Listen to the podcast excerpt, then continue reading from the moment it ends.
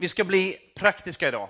Vi kommer att lägga en grund först och sen ska vi gå och bli praktiska. Och när jag har förberett det här så har det varit eh, ah, det är utmanande. För grejen är att det här, alltså i vår kultur, i vårt samhälle, så är det ju alltså allting. Till syvende och sist så dyrkar vi oss själva allra mest. Till mångt och mycket. Tanken är ju att vi ska bli mindre egocentriska i och med den här undervisningsserien. Mindre egocentriska och mer teocentriska. Alltså Guds tillvända. Vi ska läsa ett helt fantastiskt bibelstycke. Vi ska bara utgå egentligen, vi ska dissekera och utgå från två verser eh, idag. Eh, och innan jag gör det så vill jag, jag, vill, jag vill börja med att köra en, en inte en disclaimer, för det, det, det, skulle jag aldrig göra. Men jag vill läsa från Lukas evangeliet något som Jesus säger. Han säger så här. Den som vill följa mig måste säga nej till sina egna önskningar och begär och bära sitt kors varje dag och hålla sig tätt in till mig. Och det är bara så tydligt att eh, hela den här, och speciellt den här undervisningen, kan man säga all undervisning, men, men Jesu undervisning och Paulus undervisning, det handlar om vad, vad vill du? Hur applicerar du det här? Om du är här och gäst och eh, liksom bara vet inte riktigt vad du känner för, bara relax och, och eh, ta det i beaktan. Försök att inte bara snäsa av det rakt av kanske, utan fundera till på det. Om du har bestämt dig, du önskar och söker att leva något slags gudstillvänt liv, då vet du hur svårt det är. Du vet hur omöjligt det är att göra det själv i egen, egen styrka. Och här någonstans så hoppas jag att det kan vara till hjälp Eh, men det kommer bli, jag hoppas, hoppas att det kommer bli utmanande. Eh, så där, vi kommer inte tvinga någon att göra något man inte vill. Så, eh, så, att, så att, känner du att du vill logga ut fullständigt så kan du väl se glad ut mellan liksom, Tetris eller vad det är du spelar för någonting där. Gamla, gamla spelet som är på väg tillbaka. Helt fantastiskt. Men det är ändå så. Alltså vår, den mesta av våran tid, våra liv, handlar ju om att sova, gå på toa, duscha, byta blöja, äta frukost, sätta sig på pendeln eller på, på tunnelbanan, sätta sig i bilen, åka till kontoret Eh, eller vad man nu har för arbetsplats, kanske ute i skogen, någon. Eh, köpa mat, skjutsa barnen till dagis, hämta barnen från dagis, eh, skjutsa barnen till idrottsaktiviteter. Eh, Alltså alla de här, träffa vänner, fixa och dona och greja. Och man undrar liksom så här, vad hände med, med liksom, ja, men det är väl det som, som livet handlar om. Och sen så helt plötsligt så pratar vi om kyrka. Bara, nej, en aktivitet till. Och det är det som har blivit så fel i så många kyrkor och har varit fel eh, och är fortfarande en utmaning för mig i mitt liv. Men vad, Gud, vad, vad liksom, han har väl ingenting med min karriär att göra? Det är jag som har pluggat, det är jag som har liksom kämpat, jag har jobbat mig uppåt och framåt. Vad har han med allt det här att göra? Vi ska prata lite grann om det, men, men från början, till att börja med här nu då, så vi läsa texten för idag. Jag ska läsa två olika versioner. Först så läser jag från Svenska folkbibeln och det är Romarbrevet kapitel 12, vers 1 och 2. Svenska folkbibeln har översatt det så här. Så förmanar jag nu er bröder vid Guds barmhärtighet, eller Guds nåd, att frambära era kroppar som ett levande och heligt offer som behagar Gud, er andliga gudstjänst. Och anpassa er inte efter den här världen, utan låt er förvandlas genom sinnets förnyelse, så att ni kan pröva vad som är Guds vilja, vad som är, eller det som är gott och fullkomligt och som behagar honom. En annan bibelöversättning som jag kommer använda idag, eh, bara för att säga samma sak, men på ett lite annat sätt. Och det är faktiskt en, en det, det, är så här, lost in translation. Det är därför jag läser Svenska folkbibeln. Eh, det här är en översättning till svenska från The Message. Come on somebody. Så nu, nu Men jag tror att, att om man låter, som vi brukar säga när man gör eh, liksom översättningar, att man låter, om man tolkar Bibeln, att man låter Bibeln tolka Bibeln, att det liksom är någon slags helhet. Så att jag tror att det stämmer överens ganska bra med vad som stod i Svenska folkbibeln eller Bibel 2000 eller egentligen vilken god bibelöversättning jag använder. The message, samma verser. Så här är vad jag vill att du ska göra. Och Gud kommer att hjälpa dig. Ta din vardag, ditt vanliga liv, när du sover, äter, går till jobbet och när du nu far runt i livet och placera det inför Gud som ett offer, som en gåva. Acceptera och ta emot vad Gud gör för dig och inse att det är det bästa du kan göra för honom. Bli inte så välanpassad till din kultur och din omgivning att du passar in i den utan att ens tänka efter eller tänka. Istället fäst din uppmärksamhet på Gud. Du kommer att förvandlas inifrån och ut. Var lyhörd för vad han vill. Lär dig respondera snabbt på det. Till skillnad från kulturen omkring dig som drar ner dig till sin nivå av omognad plockar Gud alltid fram det bästa ur dig och utvecklar en stark och vacker. Det där vacker, det var min, liksom, de, det var, det var, jag hittade inget bra engelskt ord, eller svenskt ord på det. Men stark och vacker mognad i dig.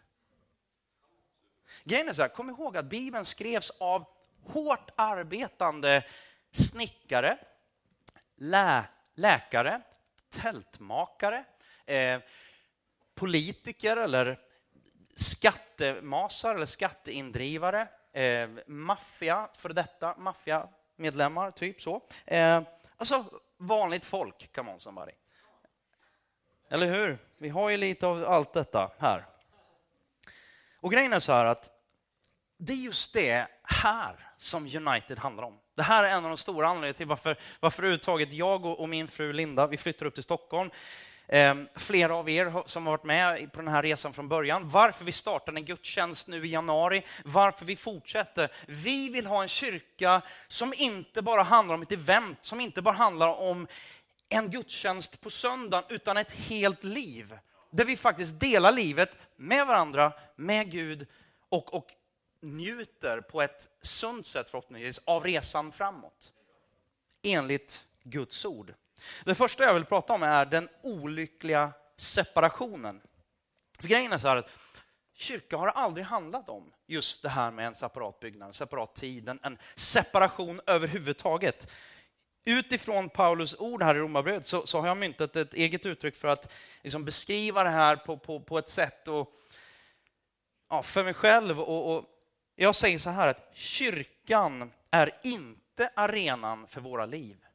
Men våra liv, det är där, det är det som är arenan för kyrka. Kyrkan är inte den plats där våra liv ska utspela sig. Utan våra, när våra liv utspelar sig, det är där som kyrka händer och existerar och är. Vår, den, här, den här serien, Why to Worship, handlar egentligen om, kort och gott, vad lever du för? Vad är drivkraften? Vad är motiven? För vem lever du? Till mångt och mycket, det är bara att konstatera, så lever vi för oss själva. Enormt egocentriskt och, och, och liksom individualistisk, överindividualistisk eh, värld. I alla fall gör jag det. Jag har tre barn och jag inser bara att ibland så bara, fy vad mycket tid det tar. Och vad, liksom, nu vill ju jag göra någonting annat. Vi stod och pratade, några killar i, här, häromdagen och bara, ja, men just det här med att, att verkligen vara närvarande. Jag vill vara ännu mer närvarande när jag är med mina barn. För grejen är att det är inte bara liksom, jag kommer ihåg min, min pappa, han jobbade jättemycket. Var, ja, veck, I veckorna var han sällan hemma. Men jag måste säga att han har sagt, han har uttryckt, jag önskar att jag vore, hade varit mer närvarande när, när ni var små. Men jag måste ändå säga att till hans försvar på något sätt, jag kommer nog aldrig ihåg att jag kände pappa finns inte där. För när han var med oss så var han 150 procent närvarande. Han satt inte med iPhone i liksom högerhanden och sneglade neråt och bara ja, ja, Alfons pappa. Har ni sett Alfons Åberg? Alfons pappa. Jag tar sågen. Mm. Men inte sågen, Alfons. Är ni med? Alltså, alltså sådär, totalt inte närvarande. Nu hade han ju faktiskt till Alfons pappas försvar, hade han ju lekt lite grann innan där, så det, var, det var ju liksom sådär. Men jag tror inte bara på mängd tid, utan jag tror på kvalitetstid. Och så när vi pratar om, om, om det här med, med tillbedjan, att dyrka, eh, så är det så lätt. Jag kommer att beröra beteenden idag. Och jag vill bara nämna något kort om det, därför att, att när vi pratar om beteenden, vi brukar försöka undvika att prata om beteenden som, som kristna, därför att det är så beroende på, och det är väl två, två faror kan man väl säga, eh, eller faror, men vi anser nummer ett att det är inte det som vi bör fokusera på, för att dina, det du gör är väl förhoppningsvis ett uttryck av vem du är. Vad du gör är ett uttryck av vem du är. Vad du gör är ett uttryck för dina värderingar. Så att ska vi ändra någonting så måste vi ändra värderingar, vi måste ändra tänk och så vidare, inte bara beteende. Eh, och jag tror att vi ska absolut, som nummer två, då, vi ska inte leva utifrån ett, ett fokus på vad som är rätt eller fel, utan som Jesus säger, vi ska leva utifrån vad är kärleksfullt. Att älska Gud, älska livet och älska människor. Det är helt annat fokus än du ska inte ljuga. Vi ska inte ljuga. Men lever vi utifrån ett kärleksperspektiv så kommer vi inte att vilja ljuga. Aha, come on somebody. Det är liksom lite så. Och sen är det också så att med, med beteenden så är det lätt att vi hamnar och pratar symptom snarare än roten. Så vi hoppas på och vill bearbeta, och jag tror Paulus, det är väldigt praktiskt. För det är det som är, ibland så måste man bli praktisk om man talar om, eh, om beteenden. Och i det här fallet så skulle jag vilja prata lite om beteenden eh, för det är ju ändå så, nummer ett så är vår teologi och Bibeln väldigt praktisk. Nummer två så tänker jag att även om våra, det vi gör inte definierar vem vi är, så säger det väl ändå någonting om, om vilka vi är, eller kanske hur vi mår. Eller? När jag inte mår bra så syns det. Jag har inget bra pokerface. Jag, det, bara, det, bara, det, bara, det syns. Men å andra sidan, när jag mår bra så syns det också, så det är väl sådär give and take. Um, nej, men vad händer? Vad händer när du inte mår bra? Inte bara inte har en haircut, en hair day som du trivs med, liksom sådär, utan faktiskt inte mår bra. Tar du till flaskan? Tar du till spel? Tar du till, liksom, vad händer? Blir du enormt självisk och egocentrisk? Man börjar skydda sig själv.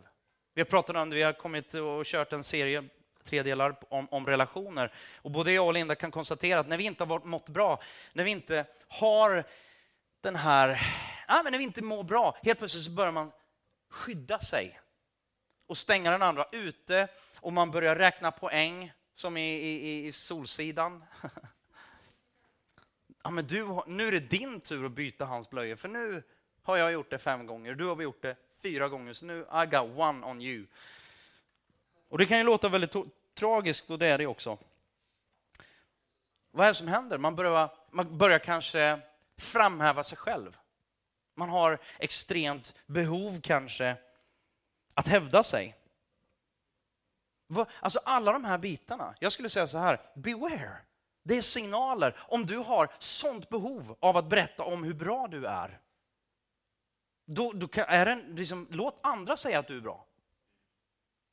alltså, liksom den, den och, och, det hoppas jag att vi ska skapa en kultur där vi lyfter upp varandra, där vi uppmuntrar varandra och på ett sunt sätt, som vi pratade om förra veckan, honor. Vi hedrar varandra. Men det, det som händer, problemet är, vi säger att du tar till flaskan och börjar dricka och bara vill försvinna, eller du börjar röka på, du, du, vad, vad, vad du än har vant dig vid så blir det ju en nedåtgående spiral. För det är ingen som mår bra av det här. Eller bara går in i dina pengar och aktier och, och eller liksom Solvalla, eller vad, vad det är för någonting. Eller musiken. Är, är, är Solvalla något dåligt? Är alkohol dåligt? Är musik dåligt? Inget av det där är ju per definition dåligt. Men när vi twistar det, när vi overdo it, när vi abuse it, när vi tar någonting och förvanskar det och missbrukare. Mat, det är min så här käpphäst lite grann, för det är så tydligt. Ja, men det är så lätt i kyrkor, så det är därför jag lite o, så här, vill inte egentligen prata om främst om beteenden.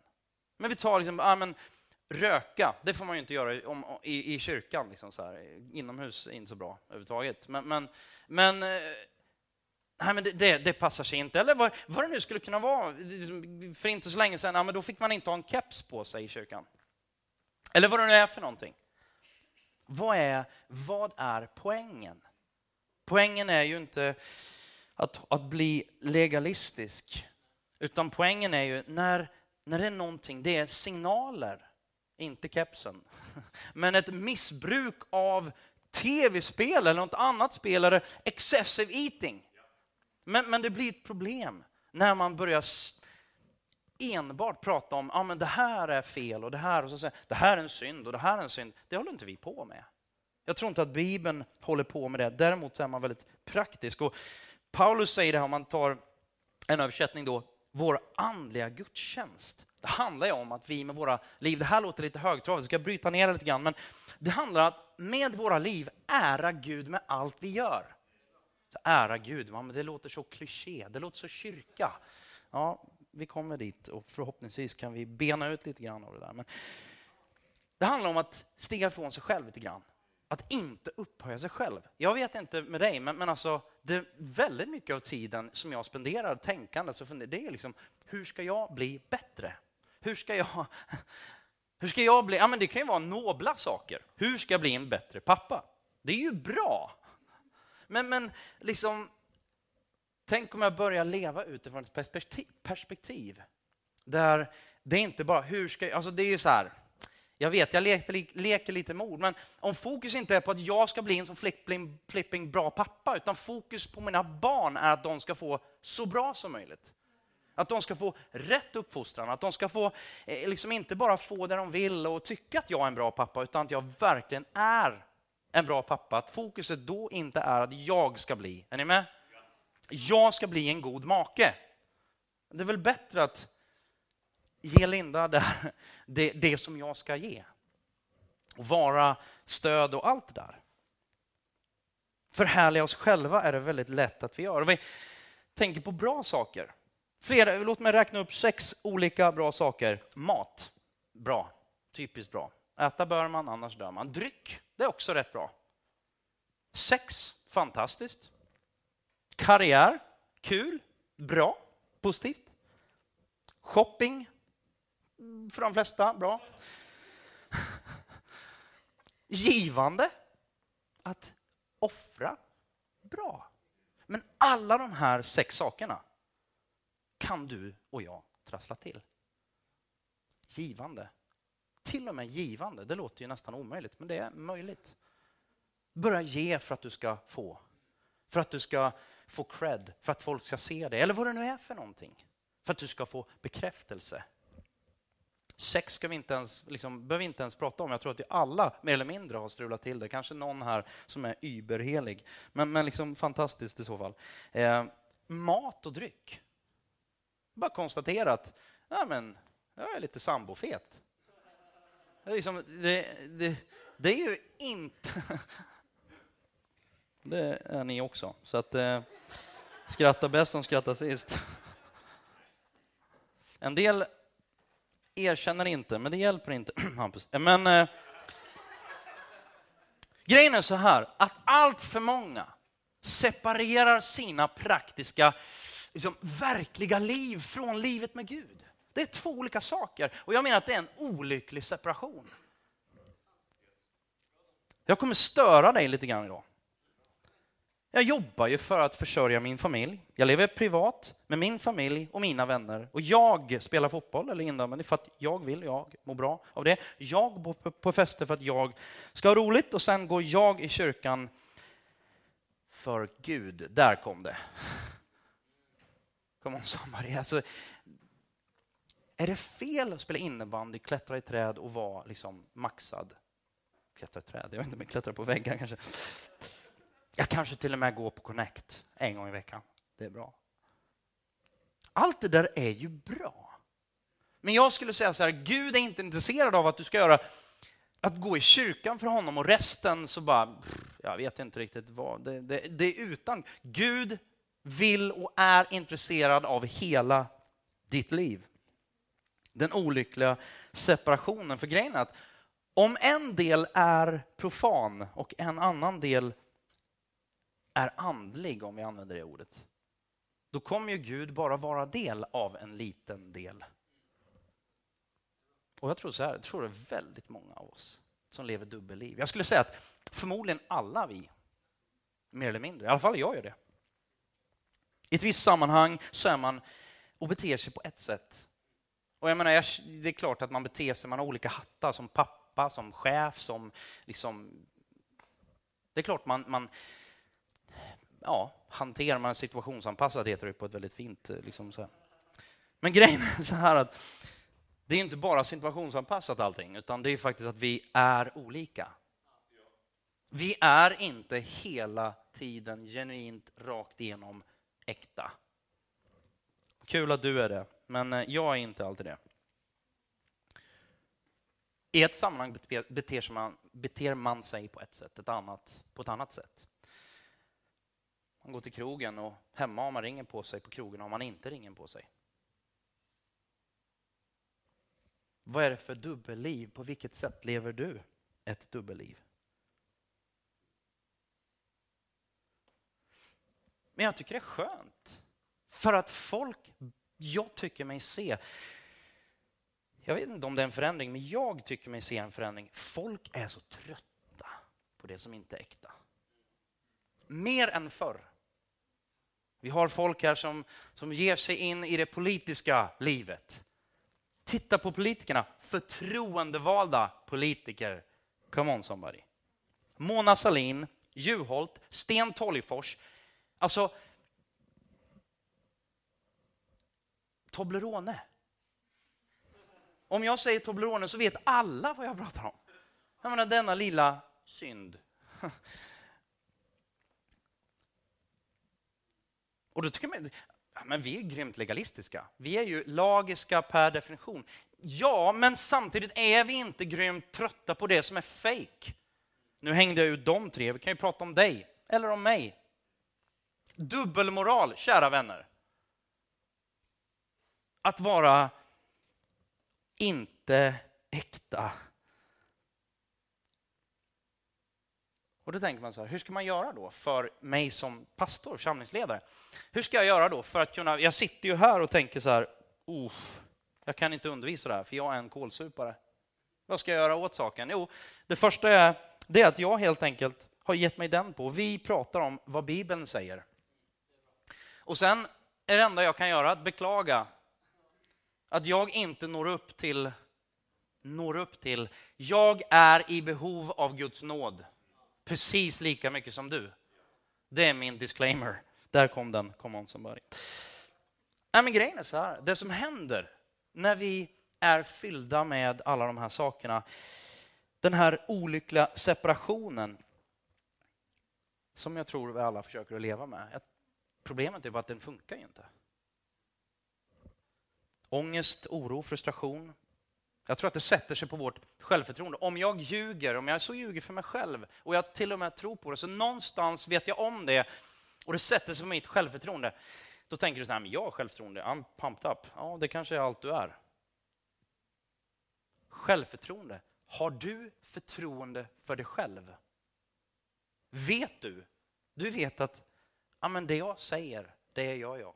Jag står för mitt ord jättemånga sätter sig själva i trubbel därför att de, de har inget förtroende för sig själva. För de vet, de vet att det jag säger håller inte måttet. Det är klart man inte har något bra självförtroende då. Förtroende för sig själv. Det är väldigt lätt att leva dubbelliv. Du kan nog leva dubbelliv inför din familj, inför dina vänner, på din arbetsplats. Men för Gud kan du inte det. Han vill inte det. Förra veckan så pratade vi du kan lyssna på, på undervisningen. Adam, Adam och Eva i Edens lustgård. Adam försökte gömma sig. Det gick inget bra. Gud hittade honom ändå. Han stod där med sitt fikonlöv och huttrade lite grann. Det var kallt. Ja, men menar du nu att Gud jagar mig? Ja, det kanske han gör. Han frågar dig vart du är. Eh, baby you can run but you can't hide. Men, men Gud älskar dig. Det är en sån här klyscha också som man kan tycka, men grejen är att den är sann. Han hotar inte dig, utan han har gett dig ett löfte. Kan låta lite lika ibland, men det är det stor skillnad. Han älskar dig no matter what you do. Du kan inte ändra på det. Eh, och skillnaden är från dig själv och alla andra runt omkring dig, hela den här världen, är att han kommer alltid att agera för ditt bästa ur ett evigt perspektiv. Gud har inte gett upp hoppet om dig. Och grejen är att du skapar, du och jag, vi skapar att dyrka, tillbe. Vi kommer att dyrka, tillbe. Frågan är bara vem eller vad vi kommer att dyrka, tillbe. Ehm, och punkt nummer två då. För Gud vill att vi ska vara vända till honom, dyrka honom. För det finns bara en, och det är bara han som kan ge oss de här tre sakerna. Trygghet, tillfredsställelse och mening som, som varje människa söker efter. Nummer två då, utifrån det som Paulus säger i Romarbrevet, vers 1, kapitel 12, vers 1. Eh, metamorfosen. Så här är vad jag vill att du ska göra. Och Gud kommer hjälpa dig. Gud kommer hjälpa dig om du vill. Om du vill följa mig, då måste du. Du måste ingenting. Men om du vill leva ett liv i kärlek, då måste du ge. Vers 2 eh, säger så här, du kommer att förvandlas inifrån och ut. För innan vi tittar på hur så är det mycket bättre att börja med varför. Börja med the why behind the what. Varför ska jag leva eh, ett liv för, för Gud? Eh, om man tittar på det här ordet då som, som Svenska folkbibeln översätter med förmanar. The message översätter med ungefär vad jag vill att du ska göra. På grekiska är det ordet parakleo. Varför jag lyfter upp det? Och för att kanske någon här Ja, men dels så, så kanske det är någon, någon, som hör parakletos, som är den heliga ande. Det är samma ord, eller kommer från samma ord. Och grejen är att det här ordet betyder egentligen, det är, det är förmana, men det är inte så här dåligt. Nej, ner med dig, utan kom igen, you can do it. Jag vet att du kan. Det är uppmuntrande, uppmanande, förmanande. Stor skillnad. Den helige Ande, hjälparen. Och den helige Andes tjänst, om man pratar om det, Nya Testamentet, alltså det kommer till vår undsättning, hjälpa oss att komma, leva Kristuslika liv. Och det är det som är grejen. Om du lever ett liv som du sannerligen mår bra av, det är det här som är hela hemligheten som vi har så svårt att tro på. Om du lever ett liv som du sannerligen mår bra av, och då pratar jag utifrån ett evigt perspektiv, inte bara det, du känns, det som känns bra just nu, för stunden, och imorgon har du ångest. Inte den typen av eh, liksom, mår bra. När du lever ett liv som du verkligen, på riktigt, rakt igenom mår bra av, då kommer du att leva ett liv som ärar Gud. That's the key. Så varför ska jag leva då ett liv där jag dyrkar Gud? Egentligen ett väldigt enkelt svar. Jag har tre ord. Enkelt svar. Utifrån tacksamhet. Utifrån tro eller att lita på Gud. Och utifrån en självbevarelsedrift. Du vill väl att det ska gå väl för dig? Bibeln säger återigen, läste det förra veckan, räkna med Herren på alla dina vägar och det ska gå väl för dig. Det är väl bra? Han vill dig bara väl. Det är så svårt att tro. Om man tittar på Romarbrevet kapitel 1-11 så handlar det om allting som Gud har gjort för dig, för oss.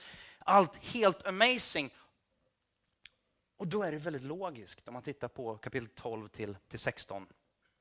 Det är respons, alltså en omedelbar respons på allt som han har gjort är tack. Du har redan gjort allt och du vill göra allt och fortsätta göra allt för mig. Min enda logiska respons bör, bör vara bara yes, ära till Gud. Du och jag är dock produkter av omgivningen. Så nu skruvar vi upp tempen lite till. Är ni med? Romarbrevet kapitel 12, vers 2. Så här då. Istället fäst din uppmärksamhet på Gud. Du kommer att förvandlas inifrån och ut. Var lyhörd för vad han vill och lär dig respondera snabbt på det.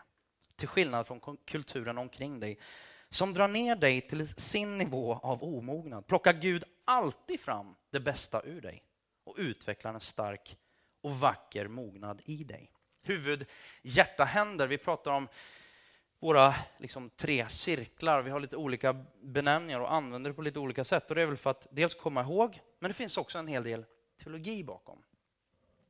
Huvud, hjärta, händer. Det börjar med huvudet. Förändring menar jag börjar inte med känslor. Det är möjligt att känslorna kan göra någonting, men jag brukar säga så här. It's easier to act yourself into feeling than to feel yourself into action.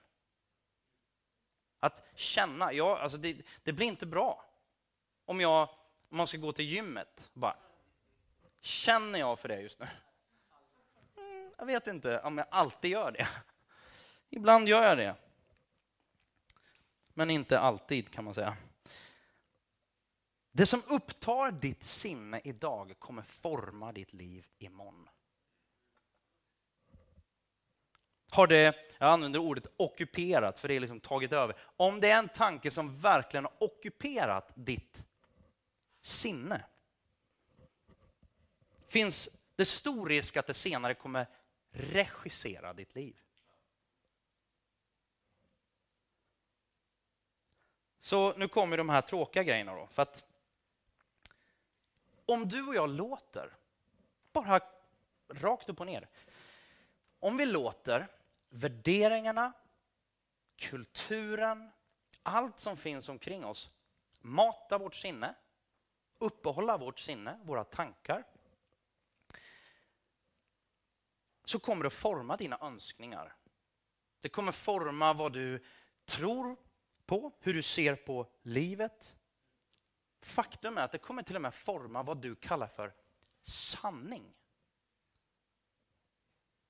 Och det kommer definitivt forma hur du lever ditt liv. Vi är, jag menar så här, my propose, eh, I propose att vi inte är så upplysta som vi tror. Varför? Nej, för vi är ju faktiskt inte kloka. Varför? Eller vad, vad, vad menar jag? Liksom, stop offending me. vi har gett, till exempel, vi har gett tillskrivit våra känslor en auktoritet långt utöver vad som egentligen är verkligt och sant. För våra känslor väldigt ofta blir våran sanning. Och Det läskiga är att du blir anpassad utan att egentligen göra någonting. För det är det som är grejen. Du lever bara, du bara, you just follow the flow. Go with the flow. Och så blir mina värderingar formade. Jag var i, eh, haft, har fortfarande väldigt mycket vänner i Sydafrika. Och eh, eh, både whites and blacks. Och jag bodde tillsammans med, med två vita killar från Sydafrika, varav en eh, kommer från den engelska sidan, inte den afrikanskspråkiga eh, liksom, sidan. Och han, han sökte att leva ett liv som ära Gud. Han fick brottas jätte, jättelänge. Även, alltså flera år. Han, han, han fick brott med, ja, alltså med rasism helt enkelt. Han tyckte det var, för det var så, det är så, jag stod på sidan och bara, jag kan köpa liksom allt, men i hans liv, jag liksom bara, men det där, alltså är du dum i huvudet? Alltså seriöst, logiskt, så bara fattar ju du att det inte det är inte någon skillnad. Och han bara, ja, jag, jag fattar det, men jag har vuxit upp med en pappa. Jag har vuxit upp i ett samhälle som bara tryckt i mig de här värderingarna hela tiden, hela tiden, hela tiden. Kom inte och säg att du inte blir påverkad av din omgivning. Hur, varför tror du att Pepsi betalar miljoner dollar för att få Beyoncé liksom som sin cover girl? För att sen bara mata in pengar på Super Bowl. För att det inte gör någon skillnad Duh. I don't think so. Nej, men förstås så har ju du fattat något som de inte har fattat. Det är så lätt. Det är som när vi sitter och bara zappar eller vi går in på och, och läser alla de här grejerna. Nej, men det påverkar inte mig. Bullshit. Det är klart det påverkar dig. Ja, men nu blir det jobbigt. Ska vi slänga ut tvn? Nu är vi tillbaka i en sån här kyrka som bara, så här ska ni inte göra, så här ska ni inte göra. Det är inte det vi pratar om. Utan Gud gav dig en hjärna, use it. Vi är inte riktigt så upplysta som vi tror att vi är. Det är liksom mer sådär. Är du med? Ska vi slänga ut tvn? Nej, gör inte det, för någon kan ju få den i huvudet. Men liksom, använd allting till något bra. Jag vill inte att mina barn ska se på crap. Ibland så är det ren smörja på, på, på Barnkanalen och allt vad de heter för någonting, dessa kanaler. De vill se det. Men jag vill inte att de ser det, för att helt plötsligt så kommer de och säger saker till varandra. Man bara, what the? Var fick du det ifrån? Varför, liksom, helt plötsligt går, går Ville tre år och bara, du ska dö! Liksom. Man bara, åh. Positivt. Det är positiva. Ja.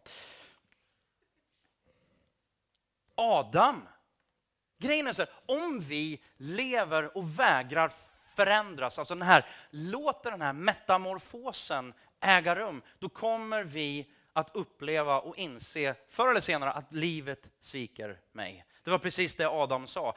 Eva, som, som betyder liv. Eva svek mig. Livet har svikit mig. Sanningen. Vad är sanning för någonting? Är det subjektivt? Finns det något som heter absolut sanning? Jag vet inte vad du säger, men Bibeln säger att det finns en sanning och hans namn är Jesus Kristus. Det är han som är. Han säger så här, alltså det är så sjukt konfronterande. Jag är sanningen. Jag är vägen, sanningen och livet, säger han. Oh. Nej, du är inte king of the universe längre. Vi vill ju gärna vara det. Och helt plötsligt så bara, oj, det finns en Gud som bryr sig. Och han gör det utifrån kärlek. Jag menar, jag, jag, jag har lärt mig, och det, det, det, låter så patronizing, lite så här klapp på huvudet när jag säger det, men, men jag gör det ändå. Nej, men det är som, som med, med, barnen. Alltså de, jag inser att jag är inte dugg bättre än Ville många gånger, i Guds ögon som är tre år. Han vill köra sitt race. Ofta blir det ganska bra, inte alltid. Så kan man säga. Jag vet inte hur du är, men jag tror att Gud ser på oss lite så. Okej, okay, det blir ganska bra ofta, men inte alltid riktigt. Räkna med Gud på alla dina vägar. Så jag pratar inte om den här låt oss bli lagiska nu, nu ska vi inte göra det, nu ska, inte det jag pratar om. Är ni med? Det handlar om att lita på Gud. At the end of the day så handlar dyrkan om vem litar du på? Vem tillskriver du de här två sakerna? Vem tillskriver du ära? Vem vill du lyfta upp? Och vad är du beredd att betala, att offra, att ge? Och Gud, han älskar dig. Och det handlar om, och Paulus skriver det, att lär känna honom så handlar det inte om rätt eller fel, utan lär känna utifrån ett kärleksperspektiv. Lär känna honom så vet du. Jag menar, det är klart att jag vill köpa till Linda när hon fyller år någonting som hon vill ha. Jag vill inte köpa något som hon inte vill ha. Det vore ju dumt. Om du älskar någon så vill du ge det bästa. Eller hur? Och helt plötsligt, det som händer, helt plötsligt så lever du för någonting som är större än dig själv. Och så kan man ju bara säga så här, men det plötsliga händer inte bara plötsligt. Det är för du har börjat mata dig med saker. Sista delen, kort avslutning för att hjälpa dig avslöja lite områden i ditt liv där du lever ett dubbelliv. Är ni med? Vi kallar sista punkten då allt eller inget. Så förmanar jag nu bröder vi Guds, eller systrar, vid Guds barmhärtighet, att frambära era kroppar som ett levande och heligt offer som behagar Gud. Två saker, tillskriva någon ära, offrande, det är det som är dyrkan. I Gamla Testamentet så offrade man djur. För att liksom, man dödade djuret och la det på altaret och så blev slutet på djurets existens och hans eller hennes själviska ambitioner. Ja, det blir slut på det helt enkelt. Och nu tjänade djuret ett högre syfte. Så. Problemet är att en del religiösa kristna tror att det fortfarande handlar om att offra på det sättet. Att man ska dö. Rent fysiskt, eller säga. Man ska sluta leva. Man ska eh, bli tråkig. Man, ska, eh, liksom, man får inte ha roligt. Man får... Eh, nu, nu raljerar jag lite, jag är medveten om det, men, men, men det får okej. Okay. Man får inte ha roligt, får inte skratta, får inte liksom, uttrycka starka känslor. Jag tror det är olyckligt. Jag tror det handlar om att faktiskt älska livet. Älska din nästa som dig själv. Det är en nyckel där tror jag. Frambära era kroppar. Filipperbrevet 1 och 20. Det är också min längtan och mitt hopp att jag inte ska på något sätt stå där med skam utan att Kristus nu som alltid ska av mig frimodigt förhärligas i min kropp, vare sig lever, lever eller dör. Första Korinthierbrevet 6 och 19. Eller vet ni inte att er kropp är ett tempel åt den helige Ande som bor i er och som ni har fått av Gud och att ni inte tillhör er själva. Ni har blivit köpta och priset är betalt. Och så säger han bara, det, det är som, så kom igen, förhärliga Gud, då är Gud i er kropp. Gud han bryr sig om din kropp. När Gud vill visa oss vem han var så kom han i en människokropp. Det är svårt att dyrka, det är svårt att göra någonting utan sin kropp. Pröva det. Du kan inte. Allt du gör, hur kan du visa kärlek utan att agera med din kropp? Det går inte. Bara, jo, men jag, jag känner kärlek i mitt hjärta. Okej, okay, det är bra, men eh, show me. Det är bättre. Bara, Linda, jag, jag sa ju att jag älskade dig för tio och ett halvt år sedan. Jag kommer inte visa det, men om jag ändrar mig då säger jag till. Bara fantastiskt äktenskap. Heading for disaster. Gud vill ha din kropp. He wants your body. Han gör anspråk på din kropp. Han vill ha hela dig. Och din kropp är ju uttryck och ger ju uttryck och genom din kropp uttrycker du vem du är. Nej, men han är ju snäll i hjärtat. Vad hjälper det om din näve är hård mot mitt ansikte? Snäll i hjärtat. Vi har överdrivit det där med, ja men egentligen, någonstans, jag vet, för att liksom, det är väldigt dubbelt. Paulus säger det själv i Romarbrevet 7. Det jag gör, det önskar jag att jag inte gjorde och det jag vill göra, det gör jag faktiskt inte. Så att, I'm a mess. I need God. Så är det nog för oss alla. Men hur har vi det? Har vi en oerhört vass tunga? Har vi en promiskuös livsstil? Ja, men han är ju god innerst inne. Han älskar ju egentligen Gud. Jag har tänkt så många gånger, ja men Gud, du vet ju hur det är egentligen. Grejen är så här att samhället runt omkring oss sätter ganska hög ribba för att vara äkta. Att leva som man lär.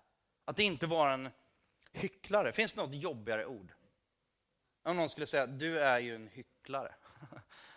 tyckte jag det skulle vara väldigt jobbigt. Och så kan man ta upp några grejer som, som är lite som heliga kor i Sverige idag. Alltså, man får ju man, man, man, kan ju prata om det mesta, men det, det är några grejer så som man inte får prata om. Några heliga kor. Man, man får inte kritisera. Eh, bland annat så, så liksom handlar det inte bara om kroppen, utan kanske om snoppen också.